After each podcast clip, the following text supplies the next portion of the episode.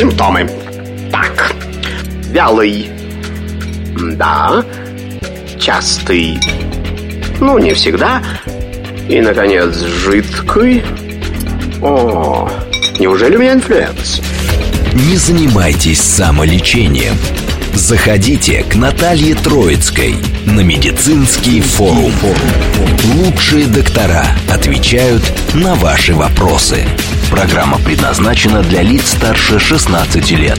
Это медицинский форум студии Наталья Троицкая. Здравствуйте. Тема нашего эфира сегодня – лечение рака. Поговорим о химии, радиотерапии, лучевой терапии, дорогие друзья. Вот, какие методы применяются сейчас, в современное время, что было раньше, что сейчас, как все переносится, самое главное, и какие результаты дает эта самая терапия. У нас в студии врач-онколог, онколог-радиотерапевт, кандидат медицинских наук Романов Денис Сергеевич. Денис Сергеевич, здравствуйте. Здравствуйте, Наталья, спасибо. А, ну, скажем так, если сказать да. общо, да. то за многие-многие годы и десятилетия, в принципе, э, в онкологии глобально ничего не поменялось. В каком смысле? То есть вот у нас как было три кита, да, это хирургия, это лучевая терапия, и это системные методы лечения какие-то лекарственные, так они и остались. Другой вопрос, что в каждом из них постоянно происходит некое совершенствование да, как бы подходов, то есть они либо становятся более эффективны, либо более безопасны, ну и за счет этого тоже можно вырастить эффективность, да, как бы увеличить ее. А, и, в общем-то, как и с развитием технических возможностей человечества в целом, пожалуй, что в онкологии точно так же идет некое такое непрестанное ускорение этого процесса. То есть вот этот график, он становится все более крутым, потому что если когда-то там, допустим, там какие-то лекарства появлялись новые, там, да, как бы в арсенале онкологов, и достаточно несовершенные, то есть, например, там раз в несколько лет, да, то сейчас каждый год появляется огромное количество, например, новых препаратов, да, а, ну, если брать хирургию, лучевую терапию, то там какие-то, скорее, такие прорывы происходят пореже. Так. Да, как бы, то есть там нельзя сказать, что каждый год прям что-то сверхъестественно новое, да, но, тем не менее, тоже там сравниваем по десятилетиям, просто небо и земля, то, что было, например, там, лет 20 назад, и то, чем мы владеем сейчас, просто вот ну, несравнимые вещи.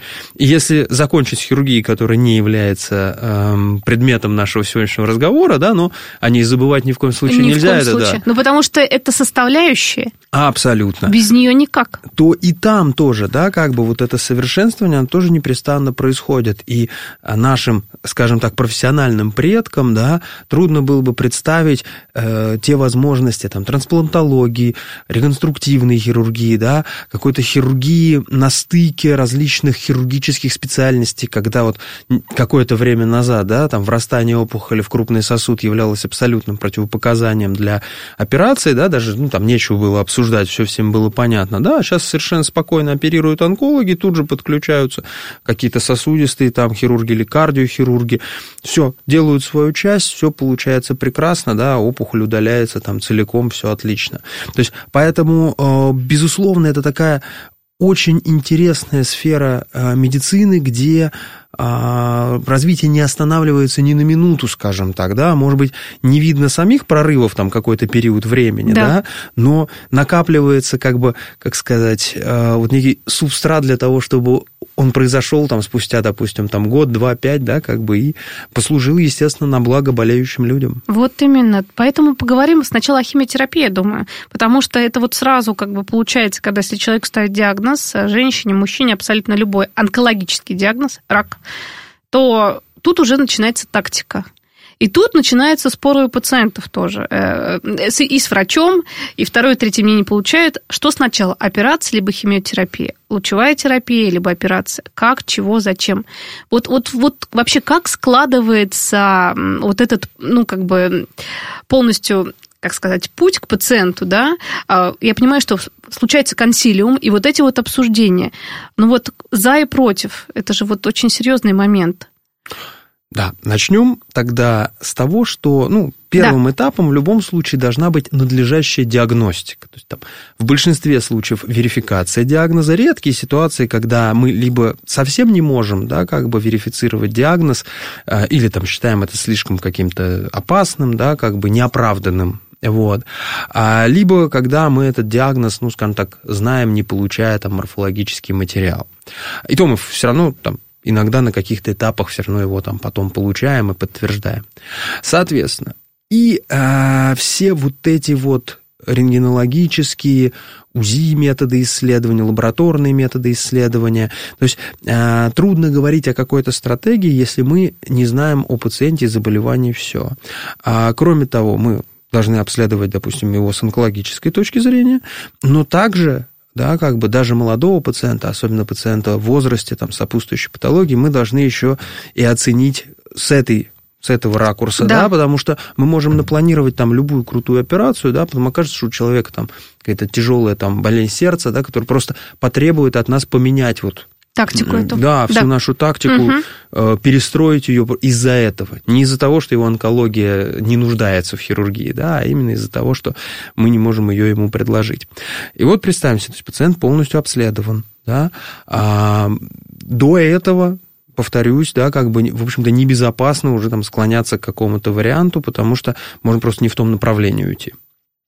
Вот тогда мы принимаем как бы, ну, действительно по-хорошему коллегиально, да, и по-хорошему в идеале через там пару-тройку мнений, да, различных, потому что иногда бывает, что а, единственное мнение, оно может быть не оптимально, да, а мы принимаем какое-то решение о тактике. Здесь надо разделить ситуацию на две большие части. Угу. Первая из них это те ситуации, которые описаны некими стандартами, рекомендациями, протоколами. Да. да? Ну, там, возьмем, есть там, допустим, пациентка там, с ранним раком молочной железы, да, а, не предполагающим, там, например, проведение химиотерапии, ну, предположительно. Так. Все, допустим, мы понимаем, что там первым этапом лечения, да, должна стать операция. Да, то есть не надо делать лучевую терапию перед этим, да, не надо делать химиотерапию там, где она избыточна и так далее. А, как бы понятно, да, там другой ситуации, например, есть какая-нибудь опухоль там, прямой кишки, особенно там низко расположенная, особенно с достаточно высокой стадией, а, то есть в таких ситуациях сейчас а, не то, что не начинают с операции, то есть даже если у пациента есть там, непроходимость и кажется, что без операции не обойтись, то все равно положено либо поставить стенд, либо вывести стому, но ни в коем случае не трогать первичную опухоль. Да, то есть она сначала должна подвергнуться там, химиотерапии, химиолучевой терапии, и лишь потом, когда будет условно вот так вот подготовлена к операции, тогда мы оперируем. Это вот некие стандартные ситуации, где нарушение этого стандарта а, не считается правильным и оправданным, потому что статистически ведет к ухудшению результатов. И там, да, там а, нужно сделать так, чтобы доктор не на свое усмотрение что-то там выдумал, решил, предложил, да, а как бы обосновал свои решения тем, что, видите, протокол, да, мы должны сделать так-то не просто потому, что а, мы не умеем по-другому, да. а просто потому, что это выигрышная комбинация, да, выигрышная послед... последовательность методов лечения. А, интереснее другие ситуации, где какого-то жесткого стандарта нет. Ну, допустим, это некие первично-метастатические пациенты, к примеру, или действительно пациенты, у которых мы не можем реализовать весь объем лечения положенный, да, из-за каких-то сопутствующих патологий. Вот там Действительно, да, там бывают, э, там бывает, конечно, и тоже все достаточно просто, да, вот есть пациент с кучей метастазов, да, да. вот есть там, допустим, э, показанная ему химиотерапия, там, делаем, да, или есть, например, какая-то мутация там драйверная и лекарство для нее, да, окей, назначаем там таргетную терапию и так далее. То есть тоже какие-то, естественно, есть а, базовые варианты, есть какой-то фундамент. А, но есть ситуации, где можно на, это вот, на этот фундамент все равно что-то надстроить. А, обсудить подключение хирургии, да, обсудить подключение лучевой терапии. То есть вот здесь по-хорошему действительно нужна определенная коллегиальность, чтобы не только один там химиотерапевт, например, решил для себя, что да, вот я назначу эти там таблетки или там эти капельницы, да, да обсудил с коллегами, чем мы можем скажем так, э, помочь пациенту над вот этим каким-то базовым вариантом. Потому что действительно вот в, этих ситуациях некая такая персонализация подхода, она может э, достаточно существенно и благоприятно повлиять на там, продолжительность жизни пациента, на качество его жизни, на дальнейшее развитие событий. А, и это очень тонкая история. И она на самом деле, к сожалению, а, я бы не сказал так, что одинаково хорошо дается всем врачам. Угу. Да, вот есть не, некоторые доктора, которые, они совсем не про персонализацию. Протокол есть все? Да, Да. Да. И даже когда, то есть вот представим себе ситуацию, да, вот у пациента есть там 10 метастазов, да, а, ну или, например, там первичная опухоль, во, еще даже красивее, то есть есть первичная опухоль, и есть, допустим, какой-нибудь маленький метастазик там где-то в печени или там в легком. А, и он говорит, ну, вот химиотерапия, да, как бы, да, она плохо работает при вашем заболевании, но что делать? Видите, метастаз есть, соответственно, ничего мы здесь, значит, Ну, сделать не зачем? По имеем протоколу права. имеем, да. Так. Но мы понимаем, что, например, в ситуации этого пациента химиотерапия, скорее всего, с его болезнью не справится, да, а, а вот эта, например, первичная опухоль уже большая, в отличие от крохотного метастазика, она быстрее начнет угрожать его жизни, качеству жизни, да, то есть какие-то вот реально будет создавать пациенту проблемы. И почему бы в такой ситуации хотя бы не поставить вопрос о том, что, например, ее удалить хирургически или, там, допустим, уничтожить лучевой терапией?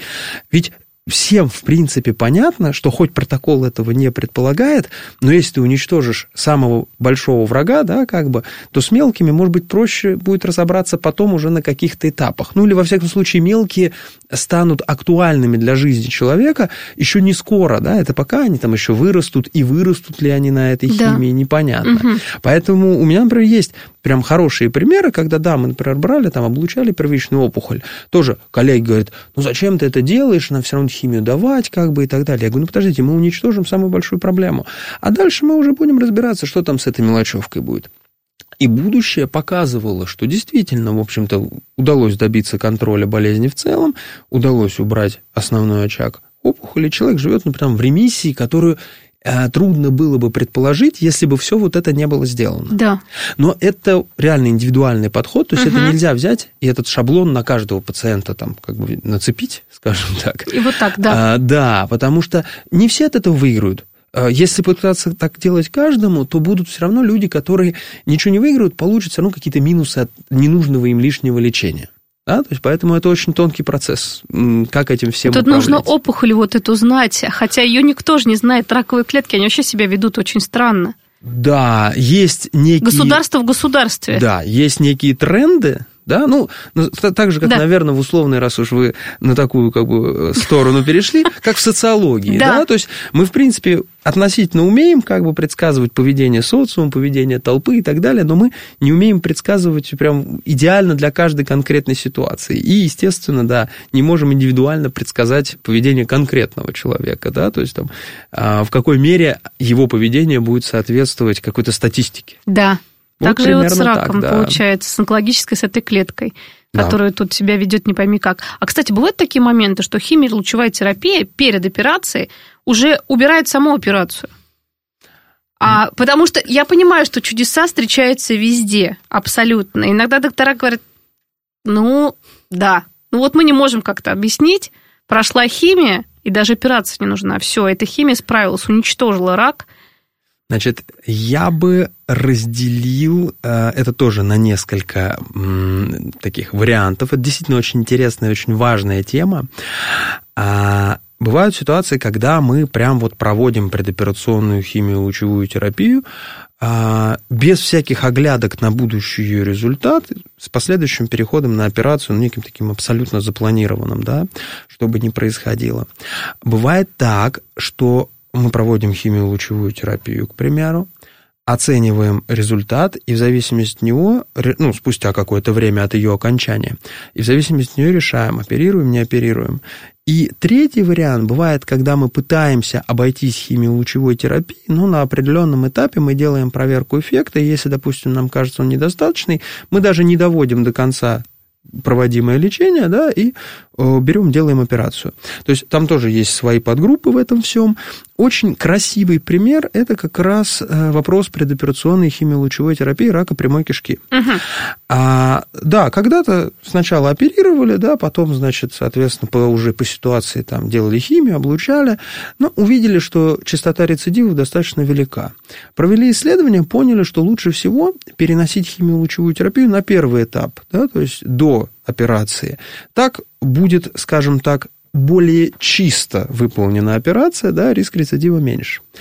А потом, когда набрали большой достаточно опыт в этом отношении, выработали несколько подходов, там, больше сделать упор на химию, больше сделать упор на лучевую и так далее, да, а стали замечать, что какой-то процент пациентов, ну, по разным подсчетам, там, допустим, от 15 до 25 процентов, а, когда выполняет МРТ через месяц после окончания вот этого предоперационного лечения, а демонстрирует отсутствие живой опухоли с полным замещением ее соединительной ткани. Ох ну, там есть, да, МРТшные признаки, да, да, что, дескать, признаков живой опухоли нет, что вроде как там все вот это так называемый фиброз.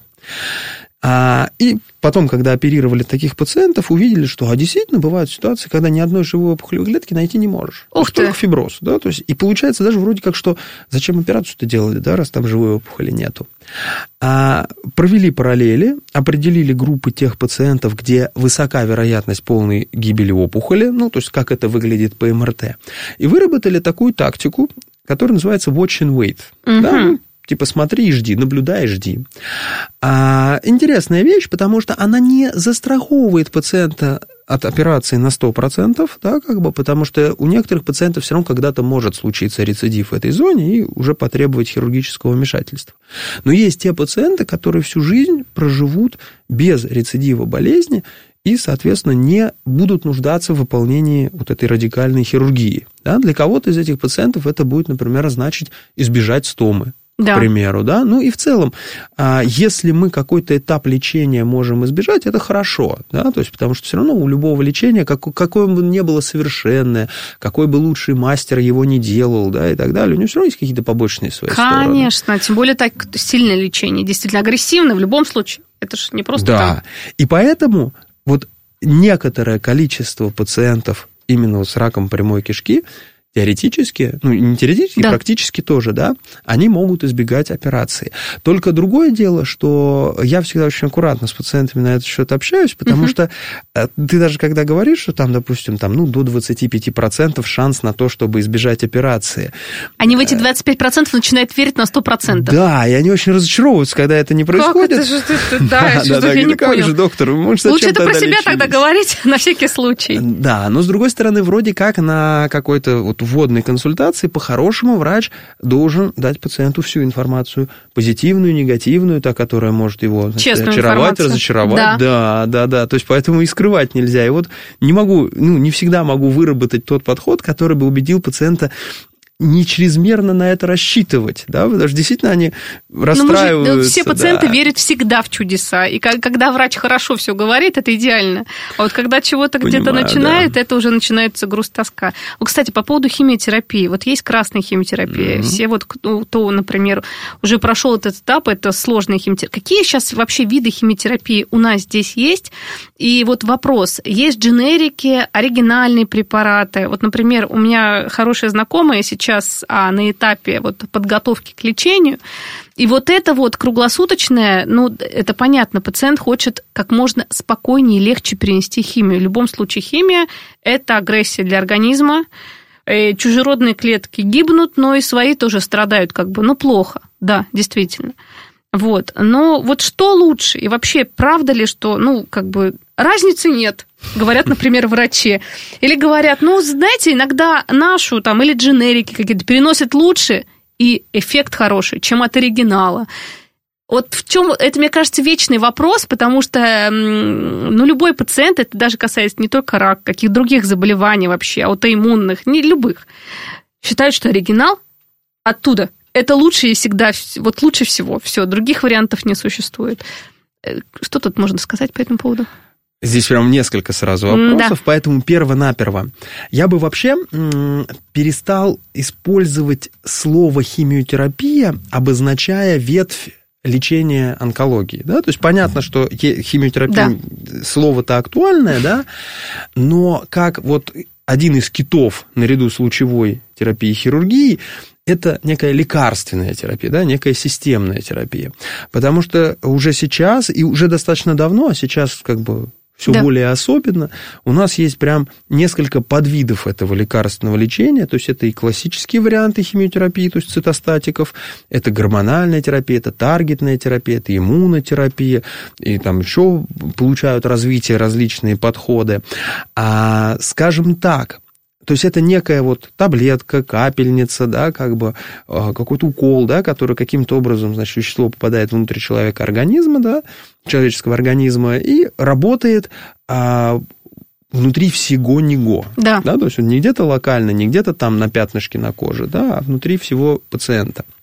Соответственно, поэтому зачастую он ну, и пользу несет повсеместно, да, и вред несет повсеместно.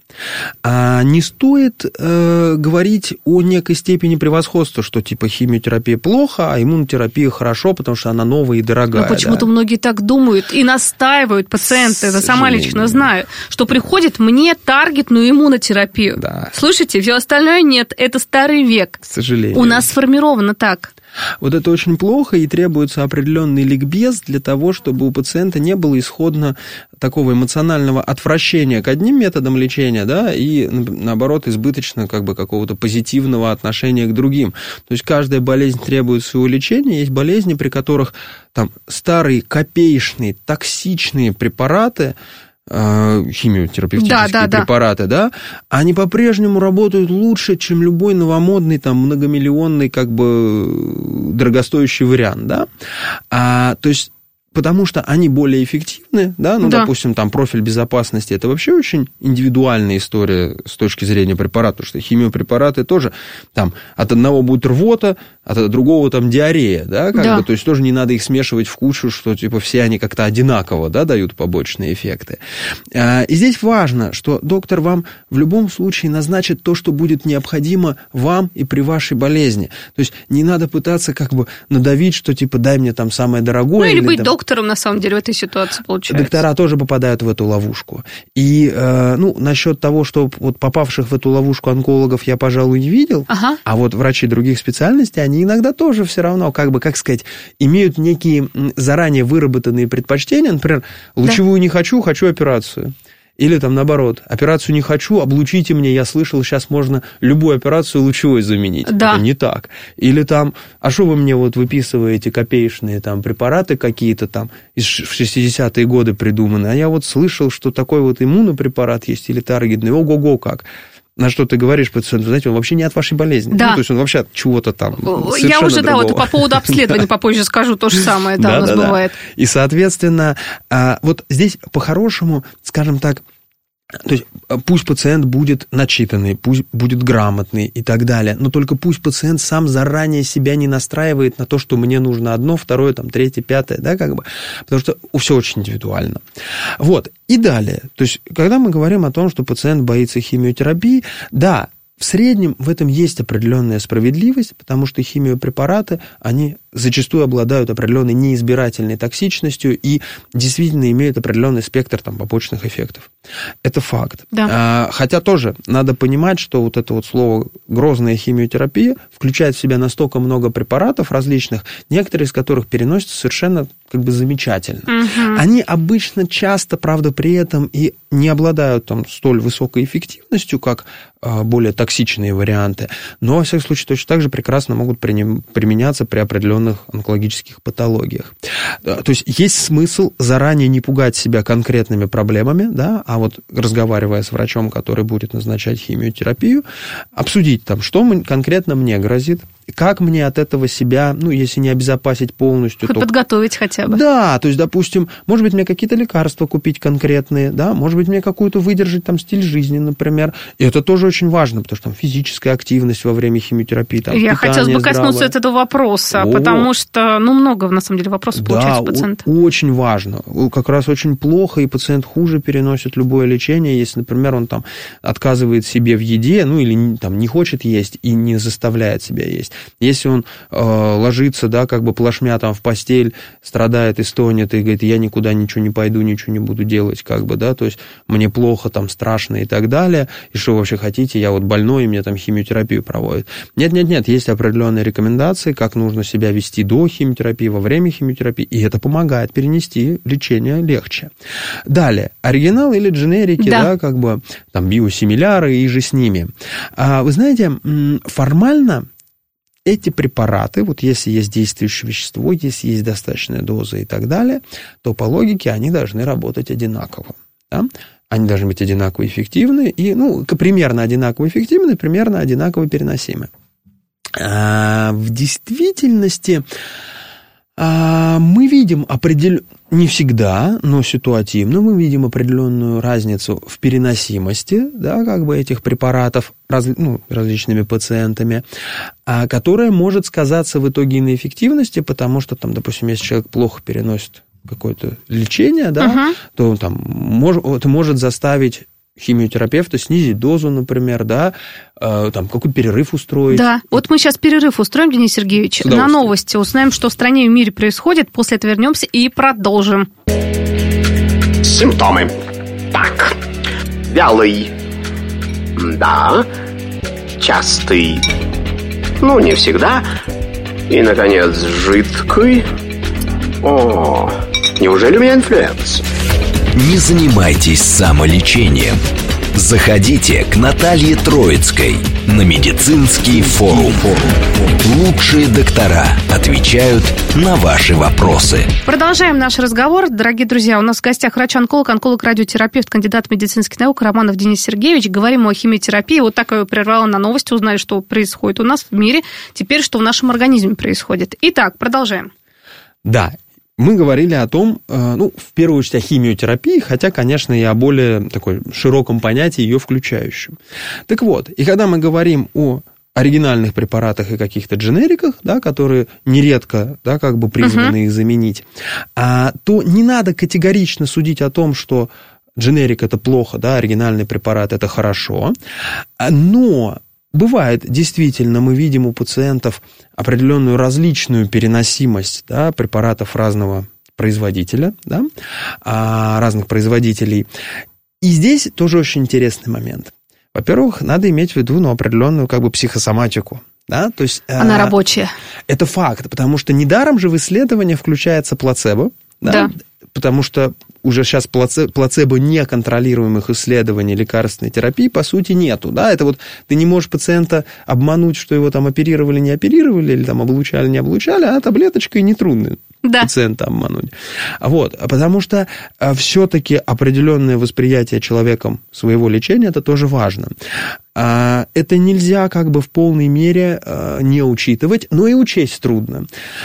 Да, бывает, допустим, пациентке нужно там длительно получать гормональную терапию. Да. Она попробовала от, от одного производителя. Говорит, ой, плохо себя чувствую, там, не знаю, там приливы, да, приливы, да, все да, остальное, да, да, да, да, да. Ой-ой-ой, думала отказаться. Ей привезли какого-то другого производителя. Она пьет и радуется. Говорит, ой, как хорошо. Вот где здесь та грань, да? Как, реально ли это, или это ее ожидания реализовались в ее самочувствии. Но, пожалуй, да, скажем так, э, то есть как бы как и во многих сферах, все-таки есть разница в руках, да, как бы, которые это делают. Да. То есть, условно, мы же как бы, да, там, допустим, формально умеем какие-то вещи там производить, копировать, да, как бы от оригинала. Но иногда, когда идет это копирование, ну, чуть-чуть по-другому получается, да, и ты как бы эту разницу некоторую определенную видишь, да, uh-huh. и ты говоришь, что, слушайте, ну, вот все почти то же самое, но вот чуточку как бы изменилось да. что-то. Вот здесь может быть э, тот же самый момент, потому что действительно я видел и примеры, когда э, заменяющий препарат, да, прям вот вообще у пациента не пошел. Причем его трудно подозревать в неком каком-то эмоциональном э, восприятии, да, наоборот, он получил препарат, покорно его начал пить, да. ему стало нехорошо, да, ему этот препарат отменили, я потом назначил ему оригинальный препарат как некую последнюю надежду, да, я говорю, давайте попробуем, если будет так же плохо, ну тогда увы. Да. Но нет, он у него пошел, он был для него, ну, в общем-то, легко переносим, да, как бы, и, считайте, еще год поддерживал, как бы, его в борьбе с болезнью, то есть прямо это своими глазами видел. А, но немаловажна еще одна вещь, то есть не только сам оригинальный, например, химиопрепарат, ну и качество премедикации, например, да, то есть те лекарства, которые мы используем для того, чтобы пациент легче перенес, ну, там, период после введения препарата, часы, дни и так далее. То есть, например, если препарат вызывает тошноту и рвоту, то, соответственно, нам нужны какие-то противорвотные, да, как бы средства, да. загодя сделать, чтобы было легче, лучше, да, как бы, чтобы спокойнее перенести это все. Они тоже, естественно, делятся на более качественные, менее качественные, да, там, дорогие, дешевые, те, которые эффективно прикрывают вот этот период, или те, которые, ну, там, менее эффективно это делают. Это важно сам способ введения. То есть, условно, к сожалению, uh-huh. к сожалению, доводилось сталкиваться с тем, что а, просто само некорректное введение химиопрепаратов определяло не только худшую переносимость, но и даже определенную, ну, как бы, скажем так, а, губительность этой химиотерапии. Ух ты. А, да, то есть, а можно с примером, например? Да, к сожалению, безусловно. То есть, к сожалению, э, ну, вот препарат очень ходовой, угу. да, и очень давно нам известный цисплатин. Да. цисплатин. Угу. Мы знаем, что он нефротоксичен, поэтому у него очень строгие как бы параметры введения должны быть соблюдены. Да? То есть он должен кап- капаться медленно, должна быть большая водная нагрузка, чтобы почки обезопасить от его вот этого тлетворного действия.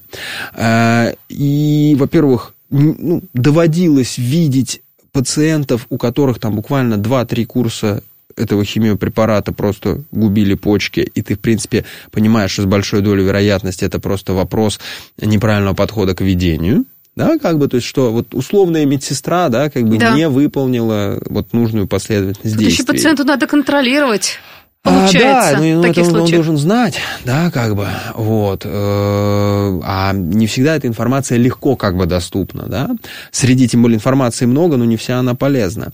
А во-вторых, в свое время я э, был ну, в гостях в одном там диспансере, это, да. слава богу, было много лет назад, ага. и разговариваю с заведующим отделением лучевой терапии, я говорю, а какой вы там препарат вы используете в качестве так называемого радиомодификатора, то есть параллельно с лучевой терапией. Они говорят, ну, карбоплатин. То есть это такой брат цисплатина, да, чуть-чуть с другими характеристиками.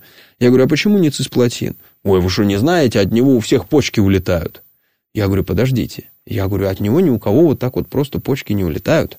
Это значит, что вам надо последить за тем, как ваши медсестры это исполняют, да, как бы, потому что, а, мало того, ладно, когда пациенту там 6 курсов, например, да. цисплатина сделали, что даже все сделано правильно, и то все равно нефротоксичность иногда развивается, потому что все-таки это ну, такой достаточно тяжелый удар по почкам.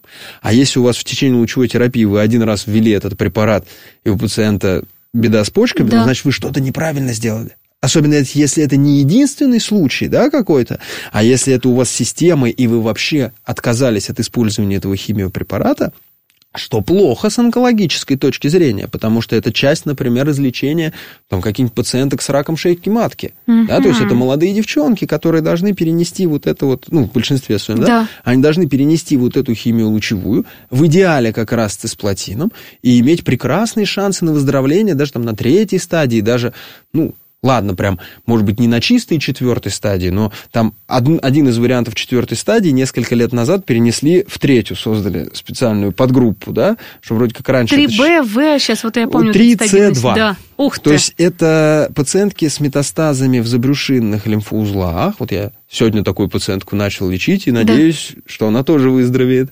То есть раньше это считалось отдаленными метастазами, дескать, все на химию и более ничего, да, да. а сейчас они получают химиолучевую терапию, полноценный радикальный курс. Очень токсичный, потому что огромный объем облучения, потому что токсичная химиотерапия параллельно идет, да, и, э, скажем так, да, ты даже любой сопроводительной терапии, самый лучший, самый дорогой, самый там наипонтовейший, да, да, да, ты все равно не уберешь все ее проблемы в течение лечения. Да? Лечение мучительное, лечение тяжелое, лечение такое вот, требующее потом ну, непростого восстановления. Но зато это шанс выздороветь. И причем шанс реальный, шанс ощутимый. И когда там кто-то начинает говорить, что ну такая распространенность болезни, это приговор там и так далее. Нет, Нет, это не так. Это приговор только в том смысле, что надо сделать хорошее, качественное, пусть и тяжелое лечение. И в идеале использовать тот самый э, знаете, так, Да. морально близкий к устареванию цисплатин, потому что это вот один чуть ли не из самых таких первых доступных нам используемых сейчас препаратов, то есть там 60-х годов. Вот. А тем не менее, все равно нет ничего лучше его для вот этого лечения. В вот частности, тебе и для ответ. этого. Да? Дженерик, оригинал, дорогой, недорогой, старый, новый. Вот. Все индивидуальное Очень. и рабочее, на самом деле. Надо вот такие старые методы. Факт. Главное доверять врачу, перепроверять медсестер всех. Второе, третье мнение всегда получать. Вот, кстати. Да. да. Но бывает так, чтобы не запутаться в четырех, пяти, шести, семи мнениях. А. Когда начинается беготня вот это вот, это торка, если еще мнения разделяются, то есть уже не два, а три мнения, то это беда. Процесс-то идет, Да, а дело не на с- делается. На самом деле, если несколько мнений, ну, то есть, вот, допустим, Да. если в итоге у вас там, ну, к примеру, там, четыре авторитетных мнения, Мгм. два на одной стороне, два на другой, то, скорее всего, это э, просто отображает уже некую какую-то чуйку врача, да, как бы э, в том, что ситуация не совсем легко описывается стандартом.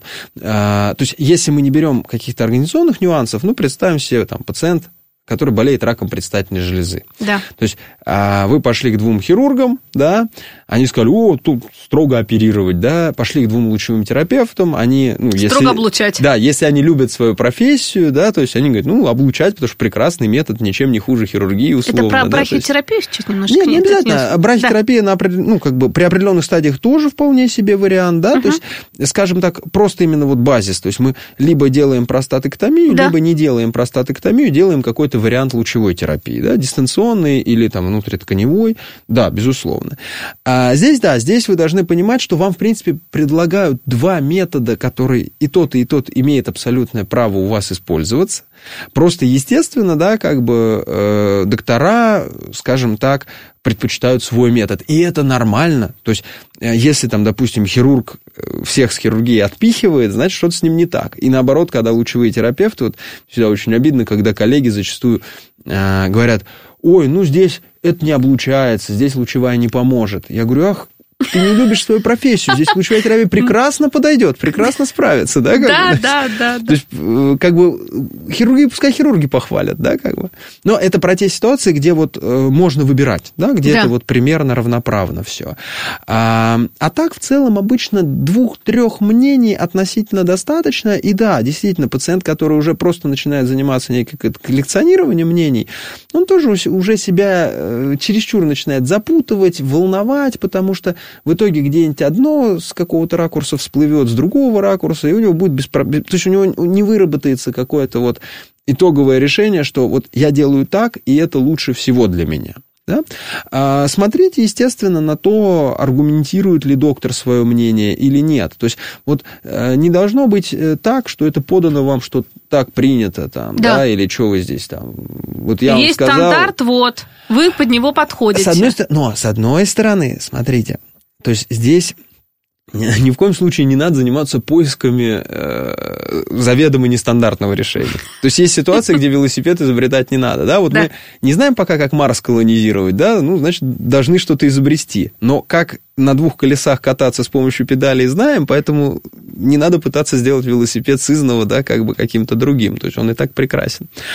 И если ситуация стандартная, в принципе, да, как раз наоборот. Доктор вам должен показать этот стандарт, но не в формате того, что э, вот там где-то написано, поэтому будем делать так. А именно объяснить, вот видите, вот ваша ситуация, вот видите, вам показано такое лечение. Почему? Потому что оно показало наилучшие там результаты, например, да, потому что оно снижает, там, например, риск развития рецидива, да, э, там, имеет шансы там такие-то примерно там вылечить вас от этой болезни. Ну, к процентам я всегда отношусь очень настороженно, потому что когда начинают врачи сыпать там какими-то процентами, э, мне это не очень нравится. Во-первых, конкретный процент, он не описывает будущее этого Вообще конкретного статистика пациента. это так, скажем себе, э, Конечно. наука-то. А Да. во-вторых, потому что статистика всегда запаздывает. То есть мы же основываем свои э, знания, да, а, на том, что вот вышло из какой-то метанализ там или, да, как бы, или какое-то исследование, его результаты, вот они сколько-то там, год, два, три там обрабатывались, например, даже если полгода, бог с ним, пускай совсем немного, да, но до этого эти пациенты накапливались, наблюдались там и так далее. А у нас сейчас в арсенале уже совсем другое лечение. И мы, получается, как бы ссылаемся на цифры какие-то из прошлого, да, а лечим-то уже совсем по-другому. Да. И, и что мы ожидаем, да, как бы ссылаясь на цифры из прошлого.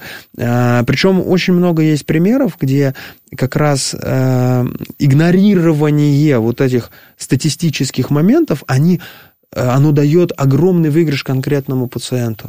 То есть ты смотришь, у него перспективы печальные, вроде как, ну, статистически, да, да вроде да, как... статистически. Да, да, вроде как активно лечить не надо, дескать, ну, здесь, мол, переусердствовать только если вот мы будем как бы, да, то есть только э, усложняя его финальный отрезок жизни, да, а на самом деле ты это отринываешь как бы от себя, да, пациент тоже, ты начинаешь бороться за него, и да, и ты его вытаскиваешь из этого кризиса, и он живет потом годами, а то и десятилетиями, да, и то, а то и выздоравливает. Да. Не каждый, безусловно, потому что если бы так происходило с каждым, то и статистика была бы другая, да.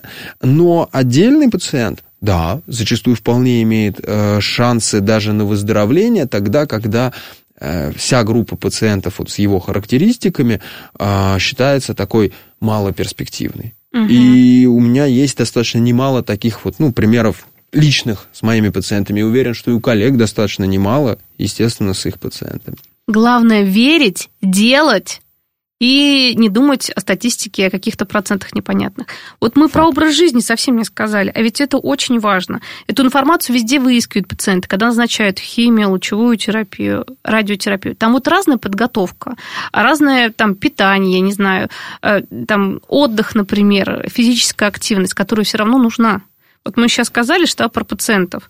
Бывает такое, я, я помню, читала одну книгу достаточно давно, «Я очень хочу жить» Дарью Донцовой. Я думаю, что это многие онкологические пациенты эту книгу читают перед началом э, борьбы да, с, с онкологическими заболеваниями. Там был момент, когда молодая женщина в стационаре, которая была первой стадии рака груди, но она уже себя похоронила. Она действительно, ей лечение не помогало. Все психически, она психологически уже сдалась. А с четвертым стадии там все, человек вылез, потому что настроился на борьбу тяжелую, но вперед из песней. Но это же образ жизни, это же психологическое состояние. Я понимаю, что каждый врач-онколог, он психотерапевт равно без всяких там этих других моментов. Ну и плюс, конечно, с психотерапевтом работают, с онкологическими больными. Но, тем не менее, так к чему подвожу? Образ жизни очень важен. Это же эндорфин, опять же, откуда надо брать? И силы. Каков он? Должен быть идеальный факт, вы абсолютно правы, Наталья.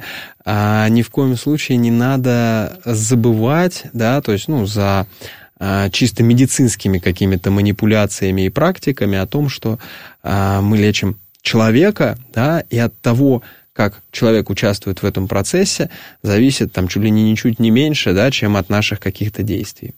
А, так вот, как ни странно, опять же, фундаментом правильного прохождения лечения со стороны пациента является вот то самое нависшее на зубах слово ЗОЖ, да, как бы, то есть некий здоровый образ жизни, да, который, он тоже не описывается конкретными вот именно пунктиками да. циферками, что проснитесь в 7 утра, там 15 минут там чистите зубы, Зарядка потом там активная. 5 раз поднимите правую ногу, там 3 раза левую, там и, и съешьте там корень сельдерея, утрированно.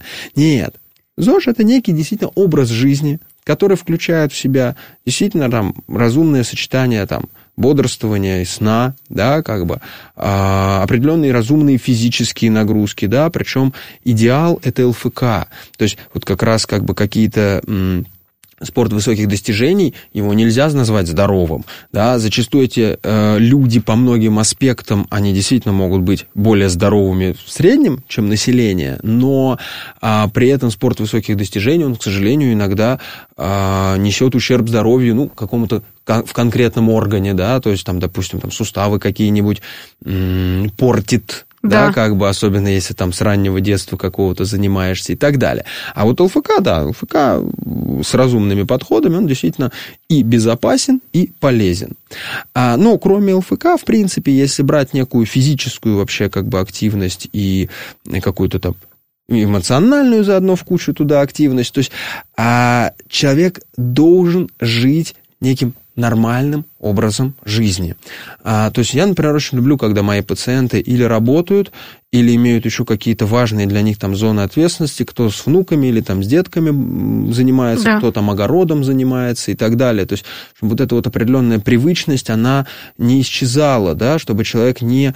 Э, Уходил в свою ракушку да, куда-то. Не, не, не прятался вот это, да. да, в скорлупу болезни, что типа вот все, я болею, мне теперь ничего нельзя, я ничего не могу, ни на что не способен. А и родственники многие так э, прячут а, этого пациента. Прячут, да, начинают чрезмерно заботиться. Здесь тоже нужна, ну, определенная грань, потому что человек, допустим, который болеет или там получает лечение, он действительно может быстрее истощаться, быстрее уставать и так далее. И поэтому тоже так вот огульно валить на него вот все привычные обязанности тоже не надо, да, то есть если вы, ну, если человек устает, то нужно отдыхать, да, это факт, не надо переусердствовать, не надо как бы там через силу, через не могу там что-то делать. Но в целом да, физическая активность важна, эмоциональная активность важна, особенно когда здоровая. Питание и питьевой режим. Ну, пить, особенно, вот, например, если говорить там на фоне химиотерапии, да. то лучше, конечно, как можно больше, что называется. Угу, чтобы выводилось все это все-таки. Uh, да, Любой что, препарат, чтобы вводился да, чтобы лишний. определенной вот этой интоксикации как бы не было, чтобы она не влияла здоровьем человека. А, при этом, скажем так, в принципе, да, то есть количество того, что человек должен съесть, то есть его вот этот колораж, да. а, объем выпитого за сутки, есть специальные даже а, формулы достаточно простые, в зависимости, там, словно от массы тела, да, сколько человеку нужно, к какому количеству он должен стремиться, ну, как бы съесть и выпить в течение течение дня чтобы не было недоедания, чтобы не было вот как раз недопивания, да, да а, это очень важно. И, например, вот а, недостаточное питание, да, ну, то есть кажется, вот тошнит, рвет, там, после химии не хочу, не могу, да и э, слышал, что, мол, э, рак, наоборот, тоже вот э, мы его не подпитываем. Особенно он... сахаром. Да, Слушайте, это правда очень... или нет? Вот скажите только да честно. нет, конечно, смотрите. Что рак питается сахаром. Это нет. вот просто, знаете, мне кажется, это не выскребешь вообще, не уберешь ниоткуда, потому что это все, это даже врачи говорят, что поменьше сладкого. Рак питается, а вот здесь есть свое рациональное зерно, так. но не в контексте рака. Так. Рак питается всем тем же, чем питаются нормальные клетки организма. Да, как бы, ну, то есть... Э, то есть тогда вообще ничего не есть. Биологически, да, как бы, это, по сути, те же клетки организма, просто у которых некоторые э, генетические механизмы нарушились. Но физиология их, она очень, по сути, осталась такой же, да. Только они просто в своем собственном мире живут. Э, да, то есть они просто не управляются общими правилами организма, и все. Но mm-hmm. при этом едят и пьют они утрированно все то же самое, что и нормальные клетки. И поэтому появляется, ну, некая мысль, о, а давайте мы там не будем есть и пить, там, и дышать не будем, и они там так погибнут. это же целые формулы появляются на всех просторах интернета, и зарубежные, и наши, как питаться при раке и прочее, и прочее. А люди же, извините, но они правда ведутся, начинают, ох, просто изощряться так, что, ну, страшно. Увы, так это, к сожалению, не работает. А более того, есть крупные исследования, которым ну, более чем можно верить, которые показывают, что человек с недостатком питания, да, с нарушениями, э, скажем так, э, массы тела, да, то да. есть с утратой ее, с э, недостаточным потреблением калорий, э, суточным. Белков и тоже, далее, и углеводов. Белков, безусловно, всего-всего-всего. Угу. Просто он живет в среднем меньше, чем тот, кто питается нормальным. То есть не рак вы травите голодом, себя травите голодом и хуже переносите лечение, и получаете более плохой в итоге результат, да, а в том числе за счет отмены лечения, потому что вы не можете восстановиться от курса к курсу, да, там той же химиотерапии, например, и так далее. А вот что касается сахара, там просто интересный момент. Так. Избыточное потребление сахара это уж точно не часть ЗОЖ, да, к которому мы типа должны стремиться. Э, болея или будучи здоровыми, все равно должны стремиться. И, э, скажем так, это все равно не полезно. Да, то есть нам нужно разнообразное питание, да, нам нужны белки, жиры, углеводы. Безусловно, наоборот, пытаться там что-то вот выкинуть из рациона, это неправильно, да. А, но при этом, во-первых, не должно быть переизбытка в какую-то определенную да, пользу. Во-вторых, такой чистый сахар, он действительно штука вредная. Она uh-huh. штука вредная и для абсолютно здорового человека. А что касается тех ситуаций, когда есть нарушение толерантности к глюкозе или там сахарный диабет, да. то есть просто еще беда в чем, что повышенный уровень сахара в крови он, к сожалению, э, ведет к худшему заживлению после операционных ран, ну и каких-то, да, да. там ран, образовавшихся еще в связи с чем-то. Ведет к худшей переносимости лучевой терапии, то есть выраженность лучевых реакций выше.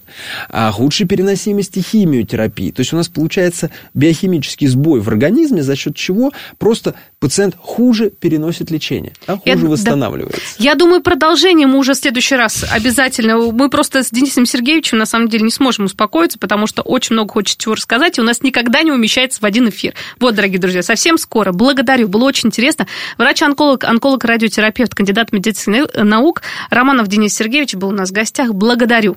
Спасибо, Наталья. Будьте здоровы.